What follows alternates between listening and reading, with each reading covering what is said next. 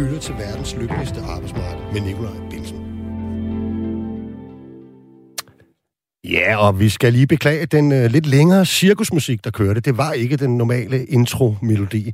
Der er desværre lige sket et teknisk uheld, men nu skulle vi i hvert fald være i gang. Og debatten om en gammel ligestillingsklassiker, den kører jo igen. Der er for få kvinder på ledelsesgangen i de danske virksomheder, og går vi ind i bestyrelseslokalet, så ser det kun endnu værre ud. Der har det seneste 10 år både været indført lovgivning og sat fokus på emnet, i de større virksomheder. Og selvom der er sket en lille stigning, går det ifølge mange alt for langsomt med at få en større andel af kvinder repræsenteret i toppen af dansk erhvervsliv. Det har blandt andet fået de radikale til at skifte synspunkt, hvorfor de nu foreslår deciderede kvoter i forhold til bestyrelsesposter som en forsøgsordning over en årrække. Flere steder i erhvervslivet lyder der også nye toner, så må ikke denne debat kommer til at fylde mere den næste stykke tid. Vi tager den i hvert fald i dagens program, hvor jeg har fået besøg af to erhvervskvinder, som dog ikke er helt enige om mål og instrumenter. For er det overhovedet et problem, at færre kvinder vælger uddannelse og karriere, der retter sig mod toppen af det private erhvervsliv? Hvilke barriere og kulturer er medvirkende til den meget overskuelige udvikling på området? Vil alle ikke helst vælges på deres kvalifikationer, og hvor stopper det, hvis vi først begynder at blande os i, hvordan en virksomhed skal sammensætte sin egen ledelse og bestyrelse? Til sidst i programmet bevæger vi os ikke bare væk fra de fine bestyrelseslokaler, men vel også ganske langt tilbage i tiden. I forrige weekend blev det fejret, at det var 150 år siden, at den danske arbejderbevægelse blev stiftet. Det skete dengang på Tømmerkronen i Faxegade på Østerbro i København. En frisk tømmersvend har i den anledning sat sig for at genopføre dette sted for udskænkning og livlig debat på den originale adresse. Hvad går det ud på, og hvorfor svælge så meget i håbløs romantik? Er der ikke rigeligt af faglige udfordringer og arbejdsmarkedspolitiske emner i dagens Danmark, man kunne kaste sig over? For eksempel ligestilling. Det taler vi med initiativtageren Daniel Skovhus om. Selv huserer jeg ganske ofte på ledelsesgangene på det kongelige teater, dog ikke fordi jeg er en del af den, men i kraft af mit daglige arbejde som scenetekniker og fællestillidsmand for 3F'erne. I dag og den næste times tid er jeg dog jeres vært. Velkommen til programmet.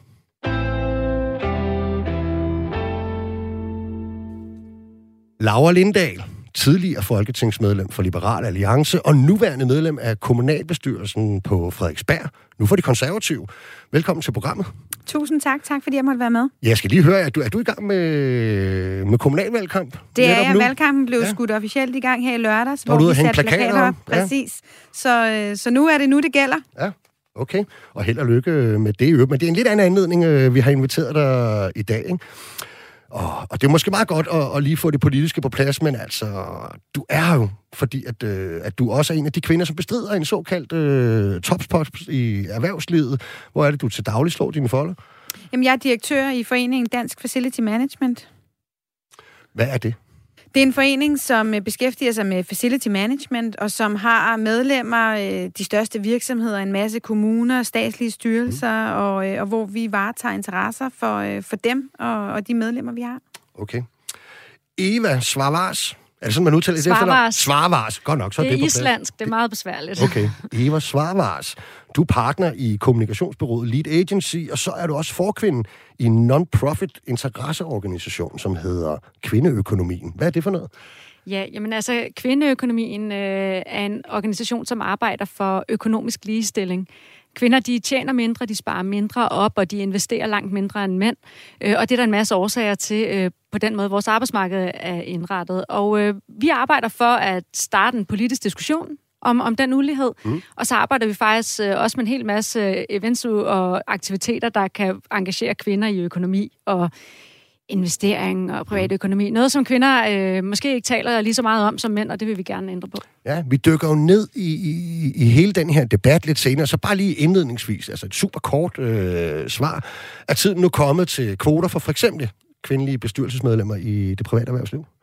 Ja, helt bestemt. Det går alt for langsomt desværre. Vi ser... Øh, vi, tallene viser også, at før vi har ligestilling i bestyrelser, så går der over 100 år.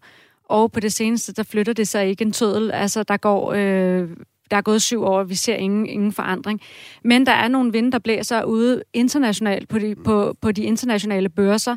Man er begyndt at kigge på at virksomheder, ligesom de skal leve op til deres klimaløfter, så skal de også leve op til, til diversitet. Ellers vil man ikke investere i de virksomheder. Så derfor er det på tide, vi gør noget ved det her. Mm. Er du enig, Laura Lindahl? Så kan vi jo lukke den her nemlig. Nej, det er jeg ikke. Jeg synes ikke, at kvoter er den rigtige vej at gå. Vi kan sagtens diskutere, hvorfor der ikke er flere kvinder i toppen af erhvervslivet. Det synes jeg er en interessant diskussion, og jeg deltager derfor også i debatten. Men, øh, men redskabet kvoter mener jeg er en helt forkert løsning. Okay. Jeg skal også huske at sige, at du kan skrive her ind, hvis du har en kommentar eller et spørgsmål til dagens emne. Send en sms til 1424. I sms'en skal du skrive R4 efterfulgt af et mellemrum, og så din besked. Hvad mener du for eksempel om de radikale venstres forslag? Og skal jo lige for god ordens skyld nævne, at vi har forsøgt at få en repræsentant fra de radikale øh, har ind i dag, men det kunne desværre ikke lade sig gøre. Gør måske heller ikke så meget, fordi at jeg, jeg, jeg er jo fremragende selskab indtil videre, og jeg tænkte, at vi måske også dermed kunne få rykket debatten lidt væk fra de ofte sådan lidt fastlåste politiske og taktiske positioner. Øhm, for det er jo et spørgsmål, der presser sig på. Hvorfor er den nuværende andel af kvinder på topposter i erhvervslivet overhovedet et emne, vi skal diskutere? En udfordring, vi skal finde løsninger på. Kort sagt, hvad, hvorfor betyder antal og køn noget, når vi taler om tunge ledelses- og bestyrelsesposter i det private erhvervsliv? Eva? Jamen, altså, man kan sige, for, for en del år siden, så er der blevet lavet øh, en, en masse analyser af fordelene ved at have en divers øh, bestyrelse i, i, i store selskaber. McKinsey har lavet en kæmpe øh, global analyse af, at det gavner en virksomheds bundlinje at have øh, en høj grad af diversitet. Øhm, og så kan man sige, at det er jo klart, at at den her skævvridning er der, fordi det er ikke ret mange år siden, at kvinder kom ud på arbejdsmarkedet. Mm. Altså hvis du ser på det sådan historisk, så, så er vi nye på arbejdsmarkedet. Men vi tager de uddannelser, der skal til for at sidde i bestyrelser. Vi har faktisk i høj grad også øh, sådan mellemledererfaring. Øh, øh, rigtig mange kvinder har både, ja, de uddannelser, der skal til at sidde i bestyrelser, og de har den arbejdsmarkedserfaring, der skal til. Men der er et glasloft. Altså ligegyldigt, hvor meget vi gerne vil det, hvor meget vi ser på det, så kommer de ikke op i bestyrelsen. Det samme, vi hører, at i det offentlige, der er der masser af kvindelige ledere. Ja, men de kommer sjovt nok ikke mm. ind i de offentlige bestyrelser. Hvorfor gør de ikke det? Det gør de ikke, fordi at vi har en masse bias, fordi der er øh, bestyrelsesposter bliver sjældent slået op, altså ligesom almindelige jobs. Det er venners venner, der bliver hævet ind, og det er desværre de mænd, som allerede har en masse poster, man foretrækker at komme ind. Og det er en catch-22-erfaring, fordi jeg har faktisk selv øh, været med til at udnævne bestyrelsesmedlemmer. Jeg har været mm. arbejdet i Erhvervsministeriets departement, har siddet der og lavet indstillingslister til offentlige bestyrelser. Mm. I det offentlige, der er det ikke sådan, at der er kvoter. Altså, det er jo ikke sådan, at Erhvervsministeriet skal have så og så mange kvinder og mænd. Men øhm, der, man har nogle regler om, at der skal være indstillet kvinder også. Altså, så det er ikke kun er mænd, der er på de der forslagslister. Mm. Og der kan jeg sige, efter jeg har været den, der har siddet og fundet, der er masser af kvinder med de rette kompetencer. Problemet er bare, de har ikke erfaring fra bestyrelser. Og så fordi, at der er måske to, de har de samme kompetencer, en mand og en kvinde. Manden har bare lige fem bestyrelsesposter, kvinden har nul. Mm. Tør man være den, der satser og giver hende den første bestyrelsespost? Oftest, nej, det tør man ikke.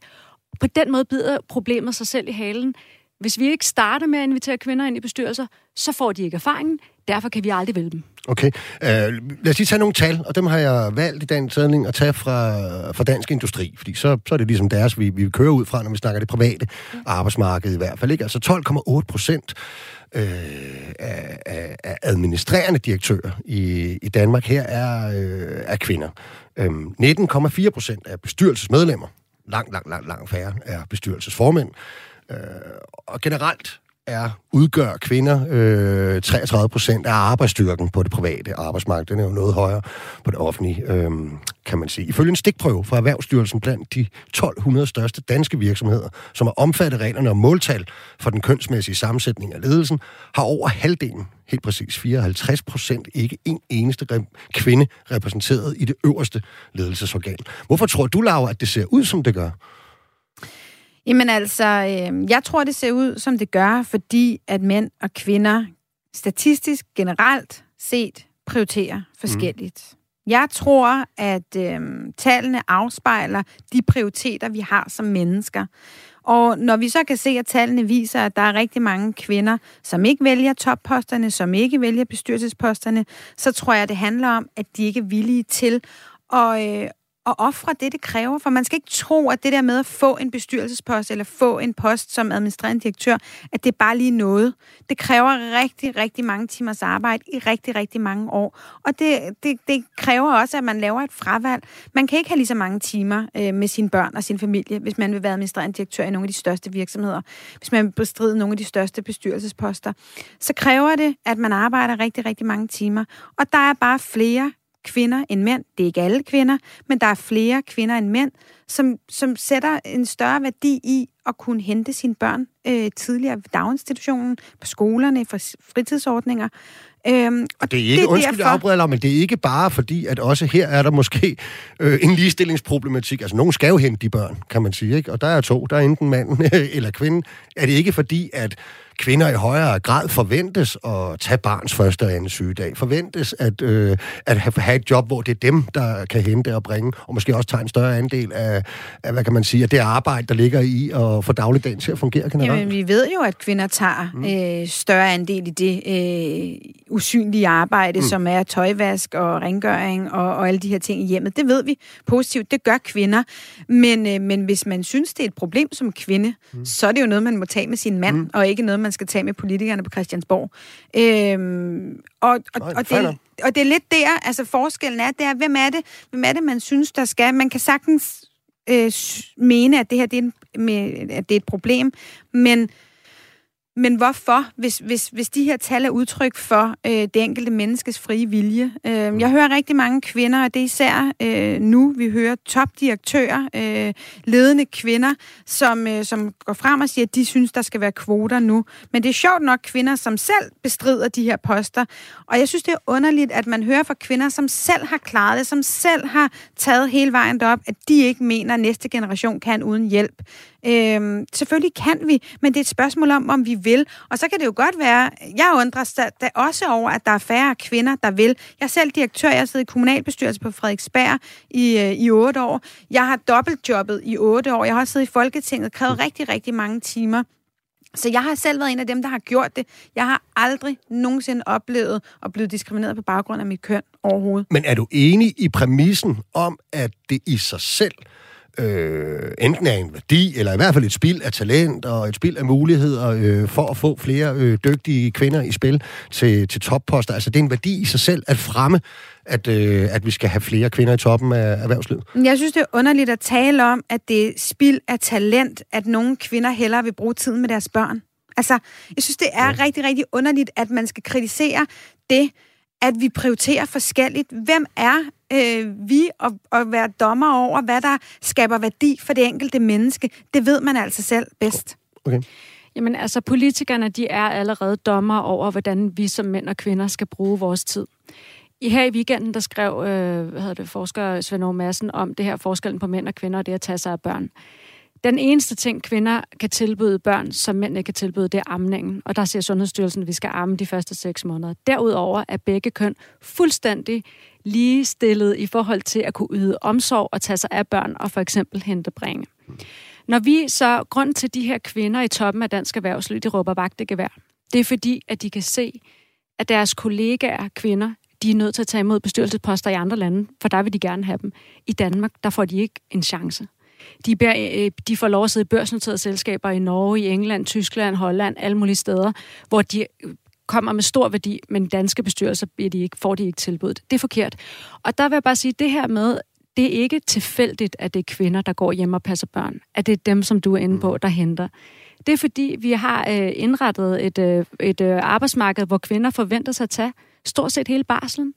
Når, når, når, og, og, og det lige nu tager kvinder 90 procent af barslen, det håber jeg, der kommer en forandring på snart. Men når for eksempel Søren Pind er ude og spørge, hvorfor det er alt det hyleri, hvorfor er det kvinder ikke starter deres egne virksomheder, så de kan blive ledere? Jamen fordi, at kvinder forventer sig at gå hjem og passe børn, så har de, som Laura ganske rigtigt siger, meget, meget svære vilkår for at starte virksomheder. Lige nu er regeringen i gang med at snakke om at undtage selvstændige mænd fra øremærket barsel. Mm. Jamen, det siger der alt. Kvinder er også selvstændige, men vi blinker ikke med øjnene over, vi forventer, at kvinder de skal sætte deres forretning på pause i et år. Øh, altså, Nå, det, det er skævt. Prøv lige at lade os blive ved den der barselsdebat, fordi har Laura ikke en point der, altså, når, når, når hun siger, det jo også handler om, øh, personlige og selvstændige valg. Altså 43 procent af lederne i den offentlige sektor, de er kvinder, og det er selvfølgelig også øh, fordi, at, øh, at der er mange, hvad kan man sige, kvindedominerede fag.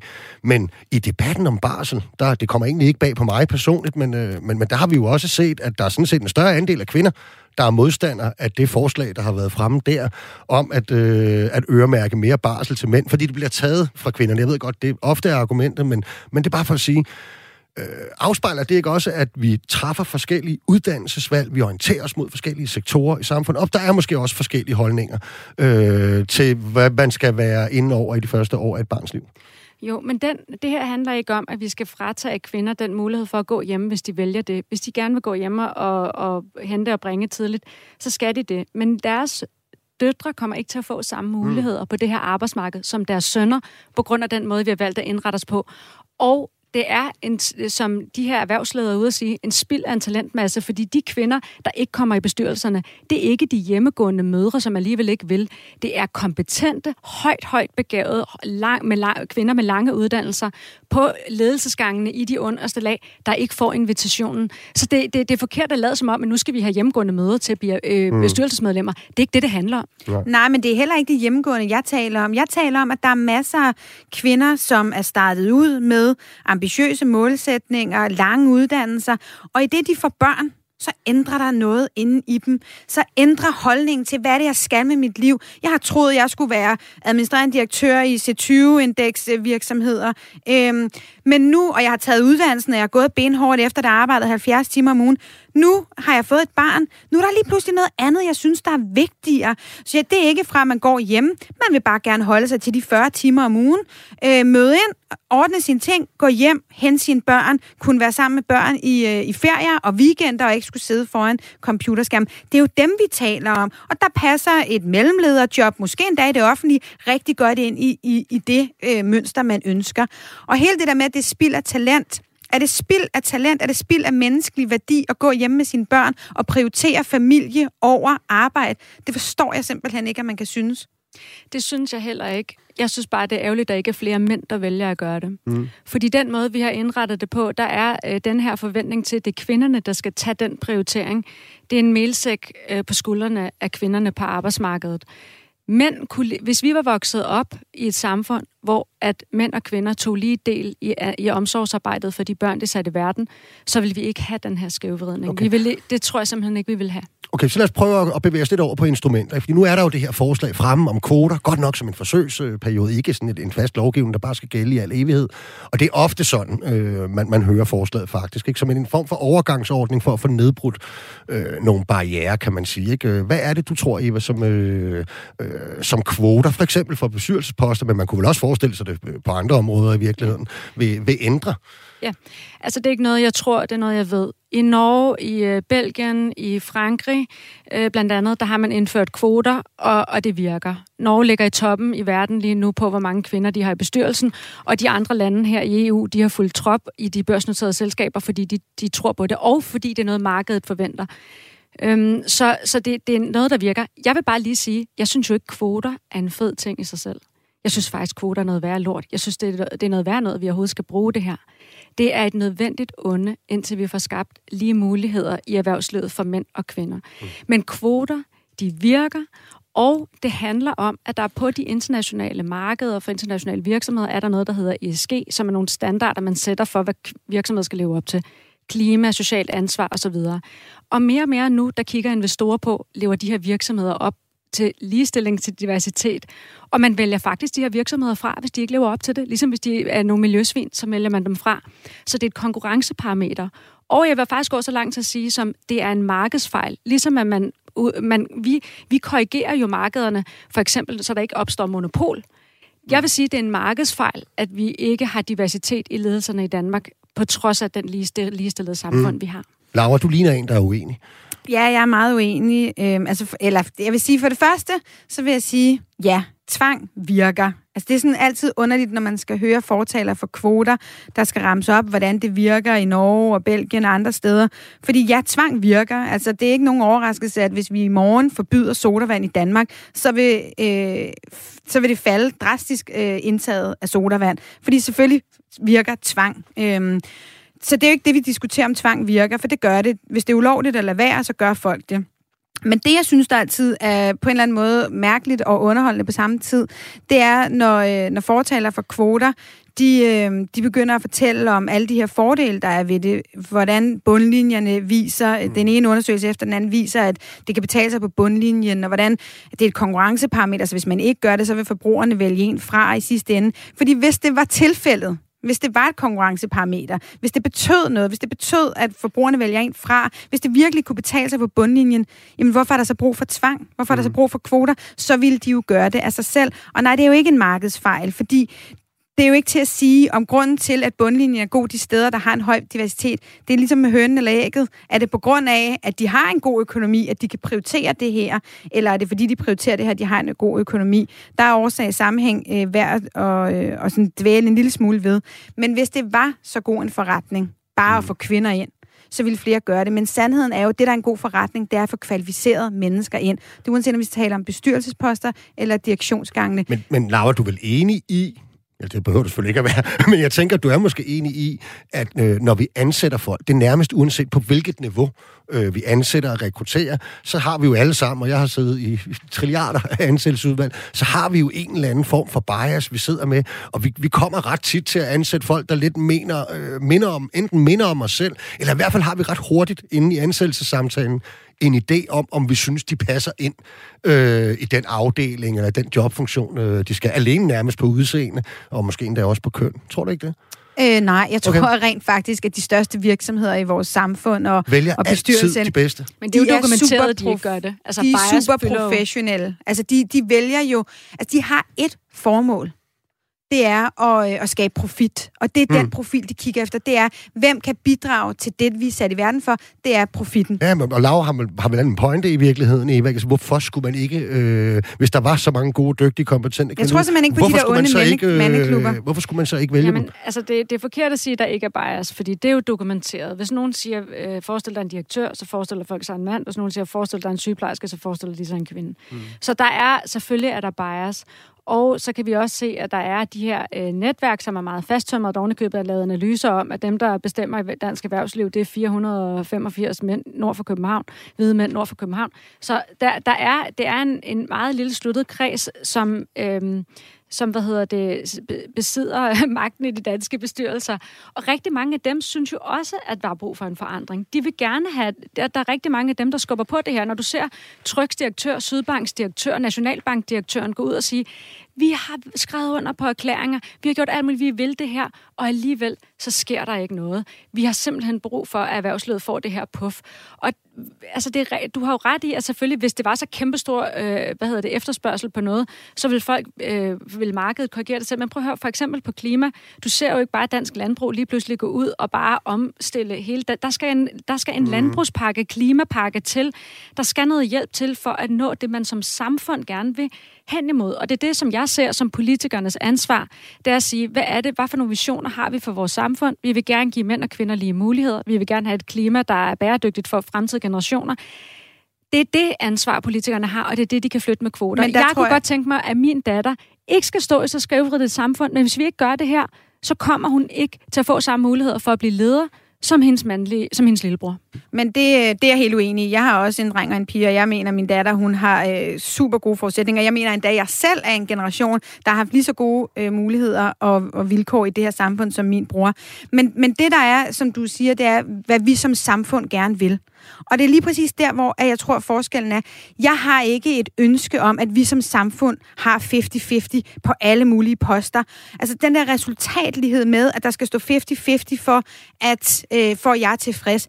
Jeg mener, det vigtigste for et samfund, det er, at vi som individer har lige muligheder. At mine børn, at jeg, øh, at alle i det her samfund kan vokse op og sige, jeg vil blive direktør, jeg vil øh, gå, øh, jeg vil være socialassistent, jeg vil være sygeplejerske, jeg vil være øh, bestyrelsesformand formand, øh, og så kan man gå efter det. Og de muligheder mener jeg, der er i Danmark i dag. Det er det, og, og du kan ikke pege på nogen steder, altså vi laver jo lovgivning om alt muligt, ikke? Altså det, det er ikke øh, fuldstændig ureguleret, øh, vores, øh, vores øh, frie marked i Danmark. Jeg har tænkt over, at øh, hvis vi ser på det øh, liv, du er også en del af, det politiske liv for eksempel, ikke? Og det er jo et argument, nogen øh, tit bruger, vi kører på vores anden kvindelige statsminister inden for, inden for 10 år. Øh, vi har haft øh, den første kvindelige formand for, øh, for Folketinget. Inden for de sidste øh, 10 år, der er kvindelige partiledere eller formænd for en række partier, både i rød og blå blok, øh, i øjeblikket. Og det er der jo nogen, der bruger som et argument om, at øh, jamen, der er jo ingen problemer. Man kunne vel også omvendt sige, Laura, at, at de steder, hvor der hersker en helt fri og lige konkurrence, øh, om posterne, og hvor at man kan sige, at, øh, at, at, øh, at, at man er underlagt en vis form for demokratisk øh, proces i forhold til at opnå en bestemt position der viser det sig, at, øh, at der nærmest er 50-50, hvis ikke mere. I hvert fald har kvinder fuldstændig muligheder. Det gør ikke indtryk på dig, at det er den del af vores, øh, hvad kan man sige, af vores samfund og vores liv, som jo ikke øh, har demokratiske processer øh, i forhold til at, at vælge det bedste. Nej, vi kan jo se, altså hvis, hvis man skal holde fast i det politiske, kan vi jo se, at der er langt færre kvinder, der stiller op mm. øh, til, til politik. Vi kan se, at der også er langt færre kvinder, der bliver valgt til det. Øh, at der nu sidder en række partiledere, som er kvinder i, i flere partier. Øhm, det ved jeg ikke, om det ikke er en tilfældighed. Men øhm, altså jeg tror, jeg tror, man er nødt til at anerkende, at de kvinder, som, som vælger den vej, de har et ønske om det. De kvinder, der ikke vælger det, der, der har jeg stadigvæk til gode at møde en række kvinder, som siger, jeg har gået hele vejen, jeg har brændt for det her, og jeg er blevet holdt nede af onde mandeklubber, eller et glasloft, eller andet. Jeg hører rigtig mange kvinder, der sidder i direktioner, og sidder på bestyrelsesposter, der mener, der skal kvoter, men jeg mangler faktisk at høre fra alle de her øh, kvindelige mellemledere, at de gerne ville have gået længere, at de havde brændt for det, men de ikke har fået muligheder. Okay. Synes vi, at, øh, at Pia Kærsgaard var formand for Folketinget på en anden måde end øh, den lange række af mænd, der har været det inden? Er Mette Frederiksen øh, statsminister på en anden måde end alle de mænd, der har været før hende? Jeg vil sådan set gerne medgive, at at kvindelige statsminister muligvis bliver behandlet øh, anderledes, for eksempel af medier og så videre.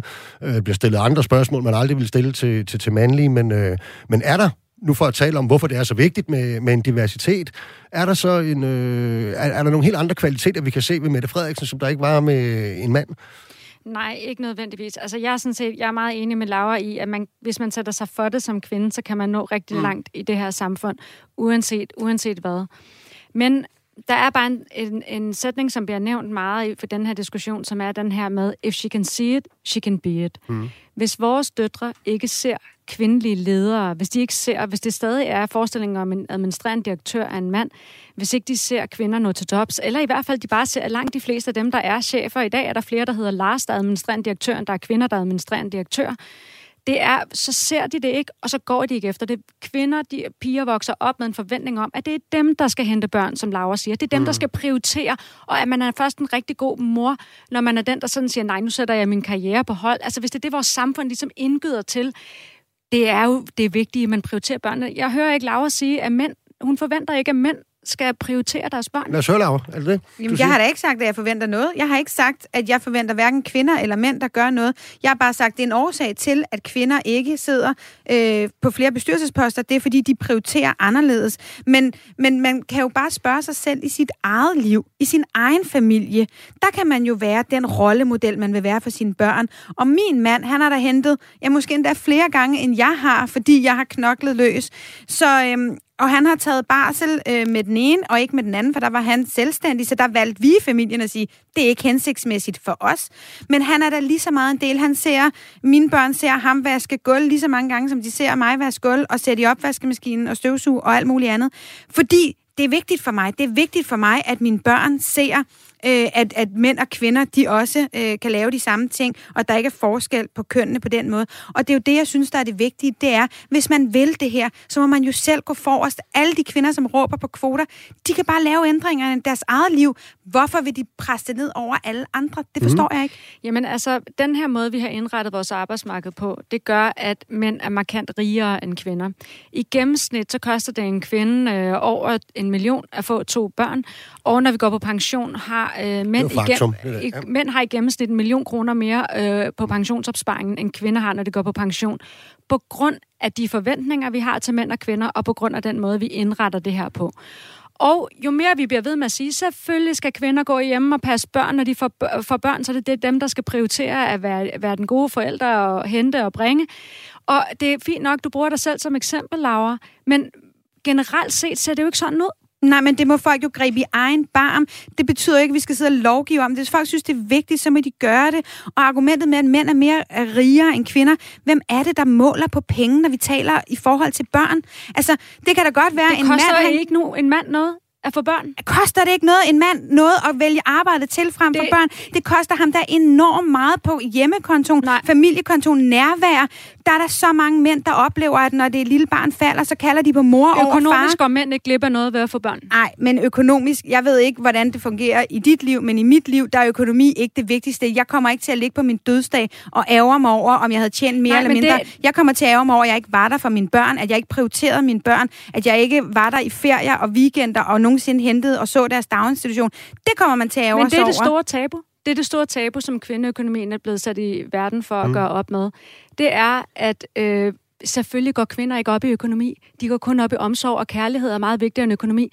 Sjovt nok, så kan mænd sætte børn i verden helt på lige fod med kvinder, uden at det koster dem noget. Mm. Og det er forkert. Det kan de faktisk heller ikke. Altså faktisk Jo, så er det, det jo... siger tallene, Laura. Jamen prøv at høre her. Kvinder, de har jo... Altså vi har jo fri abort i Danmark, og vi anerkender jo, at kvinden har den ultimative Altså, kvinder skal ret. bare lade være med at få børn. Nej, nej, kvinder skal da overhovedet ikke lade være med at få børn. Det skal mænd sådan set heller ikke.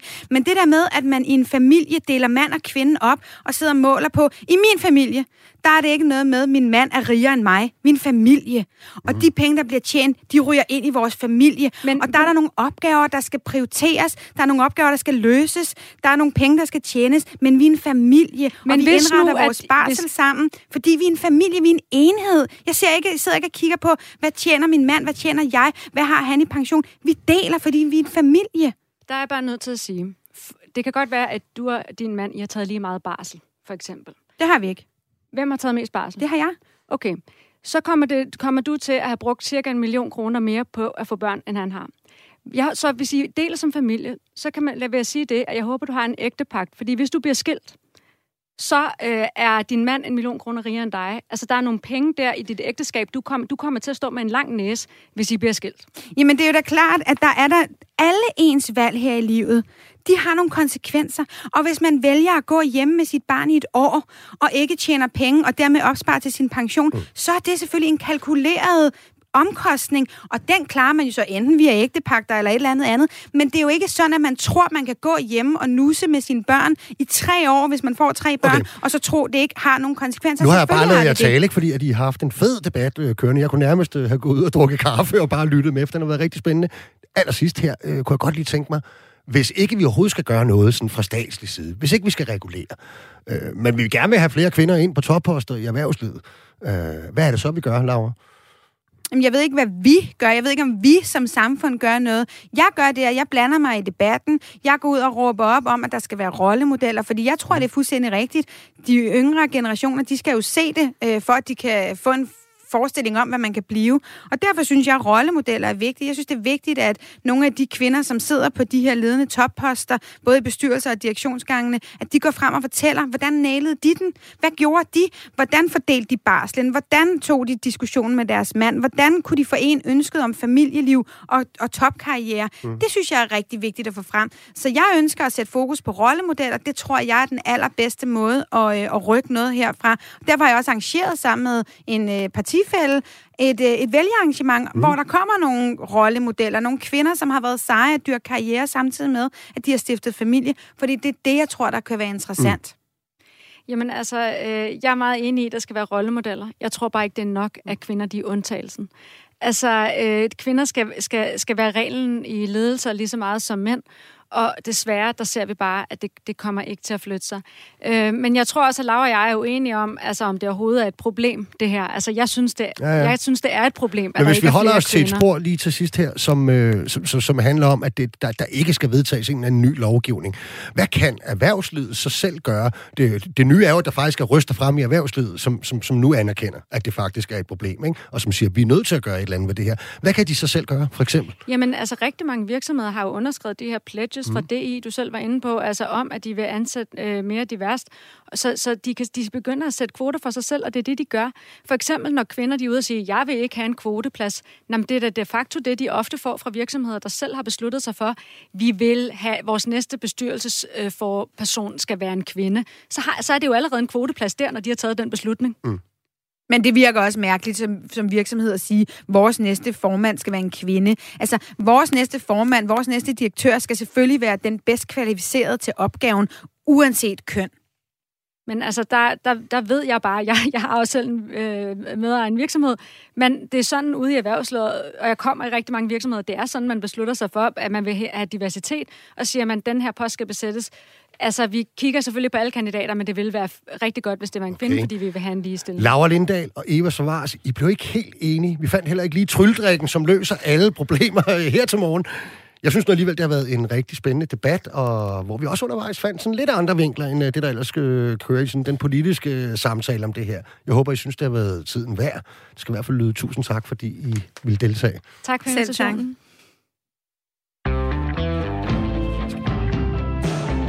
Du lytter til verdens lykkeligste arbejdsmarked med Nikolaj Bensen. Det gør du nemlig. Det gør du nemlig. Og i den sidste del af programmet, der forlader vi ligestillingsdebatten til fordel for sådan lidt historieteam, kunne man sige. Den 15. oktober 1871 bliver det, vi kalder for arbejderbevægelsen, altså Socialdemokratiet, såvel som fagbevægelsen, stiftet af blandt andet Louis Pio på Tømmerkrogen i København. Og netop det 150 års jubilæum blev fejret for i weekend med taler, optog, sang og musik, som der nu engang hører til, reception på Arbejdermuseet, gadefest i Rømersgade, og senere ud på aften med galafest, vel sagtens for arbejderbevægelsens penge og politikere fra Socialdemokratiet. Men der skete også noget helt andet, nemlig flytning af et gammelt lavskilt ud til Faxegade på Østerbro. Det var netop i denne gade, at den gamle Tømmerkrog, hvor en lille håndfuld faggrupper besluttede at stifte det, som sidenhen har heddet både de samvirkende fagforbund og LO, og i dag kendes som FH, fagbevægelsens hovedorganisation. The rest is history, men nu har nogen sat sig for at genopføre den gamle Tømmerkrog, og det er blandt andet dig, Daniel Skovhus. Velkommen til programmet. Hej, goddag. Du er tømmersvend, ikke? Ja. Ja, så er du formand for noget, der hedder Hustømmerforeningen, og har den seneste tid været frikøbt fra arbejdet, øh, netop for at forberede de markeringer, der fandt sted i forrige weekend, og få sat projektet med at genetablere Tømmerkron i søen. Jeg tænkte, at når nu du har haft tid til at dykke lidt ned i historien på det seneste, så gemmer der måske se øh, sådan lidt interessante fortællinger og anekdoter for jeres håndværk og fagbevægelsens spæde start. Ikke? Lad os lige starte med at få noget på plads. Hustømmerforeningen. Hvad er det? På jeres hjemmeside står der af 1691. Men jeg skal lige have opklaret, altså jeg troede jo slet ikke, der fandtes fagforeninger dengang. Ja, men det er, også, det, det er også lidt vildt. Altså, efterhånden som vi har gravet ned og har fundet ud af en masse ting, og øh, ja, blandt andet, nej, der var ikke fagforeninger, som vi kender dem i dag dengang. Ja. Det var lavstruktur, dengang kongen bestemte, ikke? Ja. Og, øh, og det, der så måske var lidt specielt hos os, fordi det har jeg altid godt haft en idé om, hvad lavene var dengang. Det var, det, det var øh, og håndværkene, der var organiseret i byerne. Ja. Men, øh, men det, der så har været i nogle lav, det er, at de perioder har været så store, at man er blevet nødt til at splitte med mesterlav og svendelav. Okay. Og vi blev, vi blev splittet for vores mestre i 1691, og fik øh, ej, øh, lov til egen forsamling, og fik eget lavskilt, egne rettigheder og pligter. Hvem var det, der gav? Var det sådan, altså simpelthen, var det vil sige Christian den 4. eller sådan noget, der gav øh, lov til det, den slags? Hvordan foregik det? Ja, det ender med, med det, men der ligger okay. nogle ting forud for det. Fordi ja. en ting er sådan det overfladiske øh, magtstruktur i samfundet på det tidspunkt, men det, der i virkeligheden sker, det er, at de her lav er en enormt effektiv måde at organisere håndværk på. Mm. De er i konflikt med kongen og myndighederne flere gange, fordi de holder på nogle privilegier, og de ja. danner monopolstatus i byerne. Og når priserne bliver for høje, så bliver magistraten og kongen selvfølgelig lidt uh, utilfreds med tingens tilstand. Så kan han indføre frimesterordninger eller et eller andet, og i perioder helt uh, ulovliggøre lavne og deres, deres egne regler osv. Men det, men det, der, det, det, det, der får uh, et split til at komme på tale, det er sådan flere årtiers op til 1691, øh, konfrontationer mellem svend og mester. Ja. En af opgaverne for lavet var, at man skulle holde intern justits. Sørge for, at folk opførte sig ordentligt og leverede veludført arbejde osv. Og, øh, og når der kommer for mange svinde, den gamle ordning var, at du var lærling, så blev du svend, så gik mm. du på valsen, og så en eller anden dag blev du mester, og så overtog du mesters... Og valsen, det er det her med at rejse rundt og, og udøve sit håndværk, eller være rundt omkring, ikke? Ja, ja. Og så kommer du tilbage et eller andet, på et eller andet tidspunkt, så dør mester, så overtager du hans butik, hans kone, hele, hele baduljen, alle forpligtelser og så videre. Men når der lige pludselig er for mange svinde, når kong Christian 4 skal mm. bygge og bygge og bygge, så skal han bruge så mange svinde, at de ikke alle sammen kan blive mestre. Og så er det lidt sværere ligesom at holde dem. Så er det jo ikke noget udsigt om, at de en eller anden dag bliver et eller andet. Så bliver deres endestation at være svend, mm. og deres øh, status bliver det at være svend i samfundet. Og det gør, at det bliver meget svært for mesterne at holde styr på de her øh, svinde, og ligesom sørge for at holde dem nede. Specielt de omrejsende tyske svinde, der kommer til byen. Okay, så det er sådan lidt udefra os, der kommer øh, et tryk, som, som, som betyder forandringer. Ja, det, jamen det er helt klart. Altså, de har den rolle dengang, de tyske svinde, i og med, at vi har mange omvandrende svinde, mm. og når der så skal bygges, så bliver man kaldt til byen, ikke? så bliver der øh, sendt meddelelse ud i land og øh, nabolanden, at nu skal der bygges her, der er arbejde til tømmer. Så kommer de til byen, men hvis ikke de er tilfredse med forholdene, jamen så kan de jo gå videre til en ny by. Mm. Og det er jo det, der, det er det, der øh, giver lidt dynamik i øh, udviklingen af, af branchen, og, og gør det også sværere at holde styr på de her mm. svinde. Og derfor ender det med, efter sådan en sjov historie om en konfrontation, en tysk svend, der er talsmand for svindene i København på det tidspunkt, der hedder Nikolaj Luft. Han øh, beder om at få reglerne for... Dengang der havde man jo herberg, som var tømmerkronen ja. senere. Det var mestrene, der styrede det. Dengang det var oldermanden, der skulle mm. øh, beværte de omrejsende svinde, når de kom til byen, indtil de fandt en mester. Øh, men på det her herberg, der kræver Nikolaj Luft reglerne udleveret på skrift. Ja. Og lavet har aftalt, de behøver kun, Ollermann behøver kun oplyse det mundtligt. Og det giver simpelthen sådan en uro her, som ligesom sætter scenen for, at blandt andet, at mestrenes lavskilt, som var der, hvor man markerede, hvor herberget var, mm. øh, det forsvinder og de prøver at retsforfølge Nikolaj Luft, som øh, anfører for han, han har stjålet det simpelthen, øh, Nikolaj Nej, nej, nej, det er jo selvfølgelig bare væk, ikke? Vi har aldrig haft tilståelsesager i, overhovedet i tømmerbranchen. Overhovedet ikke, men de, de starter juridisk proces for ja. at øh, få øh, dømt Nikolaj Luft her, og hele den her øh, affære her ender med, at kongen til sidst... Øh, eller magistraten i kongens, øh, som kongens repræsentant, mm. giver Nikolaj Luft lov til at være frimester. Altså han bliver tvunget ind som medlem af lavet dengang, fordi dengang var det jo kun mestrene, der havde mm. stemmeret i de her lav. Men det sætter lige... Og så øh, kort efter, så kommer skiltet selvfølgelig, det dukker frem på rådhuset ja. og, og bliver leveret tilbage. Men det sætter ligesom scenen for, at de kan ikke, mesterne kan ikke styre svindene. Der må en ny social orden til. Mm. Og derfor så bliver man enige om, mesterne er svindende, at gå til magistraten og ansøge om, svindene må få eget skilt, mm. og ret til at drive herberget, for der er ikke nogen mester, der gider styre det herberg der. Nå, okay. Og det netop det der, øh, det der var Tømmerkrogen i Faxegade på Østerbro i, i København. Ikke? Det var et herberg, eller hvad siger du, inden? Ja, altså lige ejendom der øh, ja. er, er ikke... Øh, eller Tømmerkrogen har ligget mange forskellige steder, fordi mm. det er der, hvor formanden, eller Ollermanden var det dengang, ikke? Ja. Det er der, hvor Ollermanden bor. Der har øh, lavet ret til at hænge sit skilt op mm. og drive herberg fra. Og så på et tidspunkt, så når man får, når man får et lavshus, når man får så stort et lav, at man har sit eget hus, så er det selvfølgelig der, det bliver hængt op. Og det er der, hvor vi bliver til tømmerkron, når vi først får vores, øh, et lavshus. Og det har været på forskellige adresser øh, rundt i København, hvor man så har, når man så har skulle flytte fra adresse til adresse, så har man så mm. flyttet skiltet. Og det var præcis det, vi gjorde. Ja, det var det for i weekend. Så flyttede vi vores skilt. Det har hængt ude i fagforeningen ude i Valby i 40 år nu. Og ja. nu har vi flyttet det til Østerbro, hængt ud på facaden, fordi at nu skal Tømmerkronen selvfølgelig genetableres. Hvordan øh, er det, hvor gammel er det skilt, I har flyttet nu? Det er fra 1691. Det er fra 1691. Hvad, ja. hvad var forfatningen, øh, skiltet, da du øh, lige gik ned og kiggede på det igen? vi har haft det hos, til smed og bliver okay. repareret og ja. lappet og alt sådan noget, men, men det er blevet lappet løbende gennem ja. tiden. Øh, både med efterhånden som kongerne skifter, så ændrer de i skiltet der, hvor monogrammet er fra, hvad, hvad for en konge, der regerer. Og så holder I sådan et øh, skilteflytningsoptog, og det var noget, man gjorde i gamle dage, eller hvad? Ja, det var nemlig også sådan, så der var jo alle de her lav, de flyttede, mange af dem flyttede hver, anden, hver andet år, mm. når oldermanden skiftede. Og, øh, og så flyttede man til skilt gennem byen, og det har sådan i perioder har det været større fest, og perioder lidt mindre. Det har sådan blusset op og ned. Og nogle gange har det været så omfangsrigt, at kongen måtte forbyde de her optog. Eller i hvert fald regulere det at sige, okay. det er kun det er minimum antal svende, der kan bære skilt, der må bære det igennem, og de skal gå den kortest mulige vej. Hvor, hvorfor? Og... Var det, fordi gik de for vildt for sig, simpelthen? Ja, pøblen skulle ikke uh, bruge tid på at feste, de skulle ah, bygge ja, ja. København, ikke? De skal... Ja. jeg tror, jeg er alene det. Ja, okay. det har og virkelig været store uh, ting der. Da vi flyttede skiltet for 250 år siden, der flyttede vi fra lejede lokaler hos mestrene mm. til egne lokaler i Adelgade. Ja.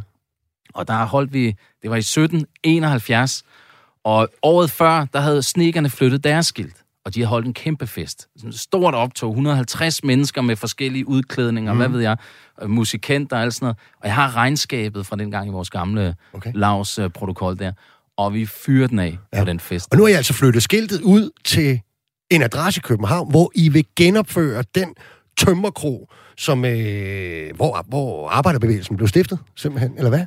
Jamen, det stødte vi så på, ja. altså fordi vi har diskuteret det der, om ikke vi skulle genetablere den, fordi, alene fordi der er nogle andre gode historier fra dengang, og, og det kunne være ret relevant at genetablere det, både for at holde noget gammel tradition mm. ved hæv. Der er stadig nogle enkelte omrejsende svinde, som det var meget fint, at de vidste, at det er der, man går hen først, og, og kan overnatte lidt, indtil man finder et sted, hvor man skal arbejde. Øh, men også fordi der er sket en masse ting, som faktisk har enormt meget... Ja, det har, en eller anden, øh, der har faktisk noget dybere værdi i, når vi ser på håndværk mm. i dag. Hvad er Som- det, for eksempel? Jamen, det har jo noget at gøre med... Altså, det jeg kan se, Jeg når tænker, man... det er hele hyldelsen selvfølgelig, men Jamen, der er noget hyldest i det, men der er jo også en eller anden... Altså, når man virkelig kigger ned i det, da arbejderbevægelsen bliver stiftet for 150 år siden, der vælger de en model øh, efter engelsk forbillede, øh, som, øh, skab, som er faggruppe opdelt. Mm.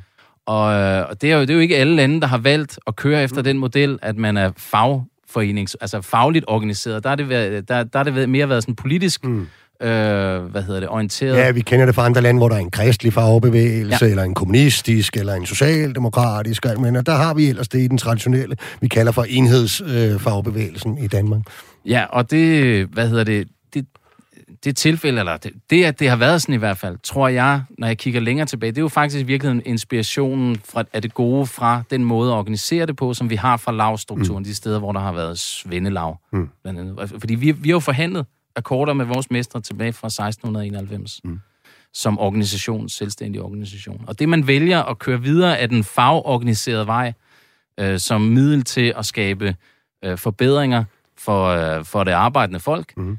Det er i virkeligheden, ser jeg, jeg ved ikke, om det er et lykketræf, men det har i hvert fald været en klog beslutning, fordi det giver så meget værdi i sig selv til et samfund, at, organi- at vi organiserer en velorganiseret arbejdsstyrke, der kan levere et veludført stykke håndværk, mm. og kan inddrage flere i at tage ansvar på et bredere plan. Det, det har et eller andet et eller andet unikt i sig, der Mm. giver noget værdi i sig selv, som ikke bare er en eller anden magtkamp om kronerne og værdierne i samfundet, men som rent faktisk bringer meget til bordet. Den danske model i virkeligheden. Ja, den, den, ja. Ja.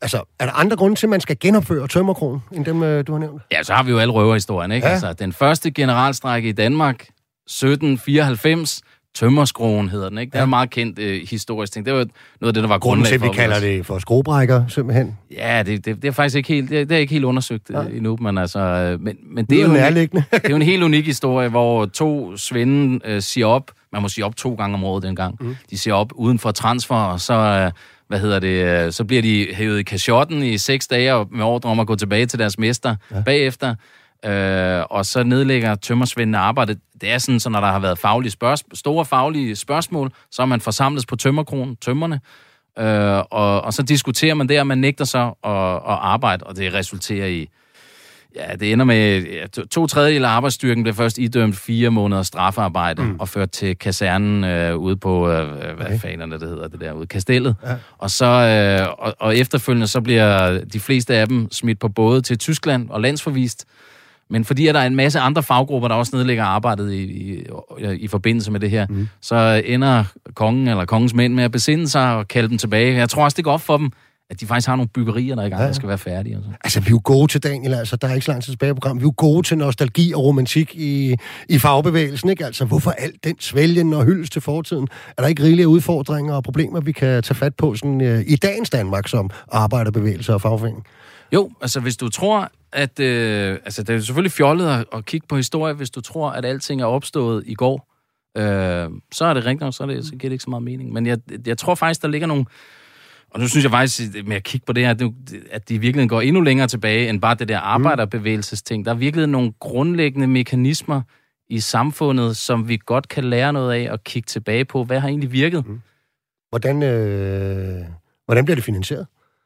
Tømmer, Ja. Tømmerkron. Jamen, tømmer, øh, Hustømmerforeningen, det er finansieret af gamle tømmersvende, der har lagt til side og opført nogle ting. Altså, det er jo det gamle Svendelavs kiste, det bygger videre på. Mm. Så, så det er sådan set... Så har vi, så har vi til at medlemskab. opføre Så, den, eller skal I samle lidt mere ind? jamen, altså, jeg, jeg vil sige, det at få opført tømmerkron, det kommer selvfølgelig til at koste noget, men nok også... Øh, altså, så vi har åbnet op for, at man kan være støttemedlemmer mm. af foreningen, Øh, og det kan man jo finde inde på vores øh, hjemmeside, mm. og det, så det må man meget gerne gå ind. Det koster 100 kroner om året. Så kan man også følge lidt med i den løbende udvikling af, hvordan Okay. øh, det bliver... Så fik vi også lidt op. reklame her. Ja. Sidst Daniel Skovhus, spændende historielektion. Tak fordi du ville deltage i programmet og gøre os lidt klogere på genopførelsen af Tømmerkronen. Vi er i hvert fald tilbage igen næste mandag, samme tid og sted. Verdens lykkeligste arbejdsmarked er produceret af Rakkerpark Productions til rettelagt af Julian Højmark. Dagens producer var Vitus Robak.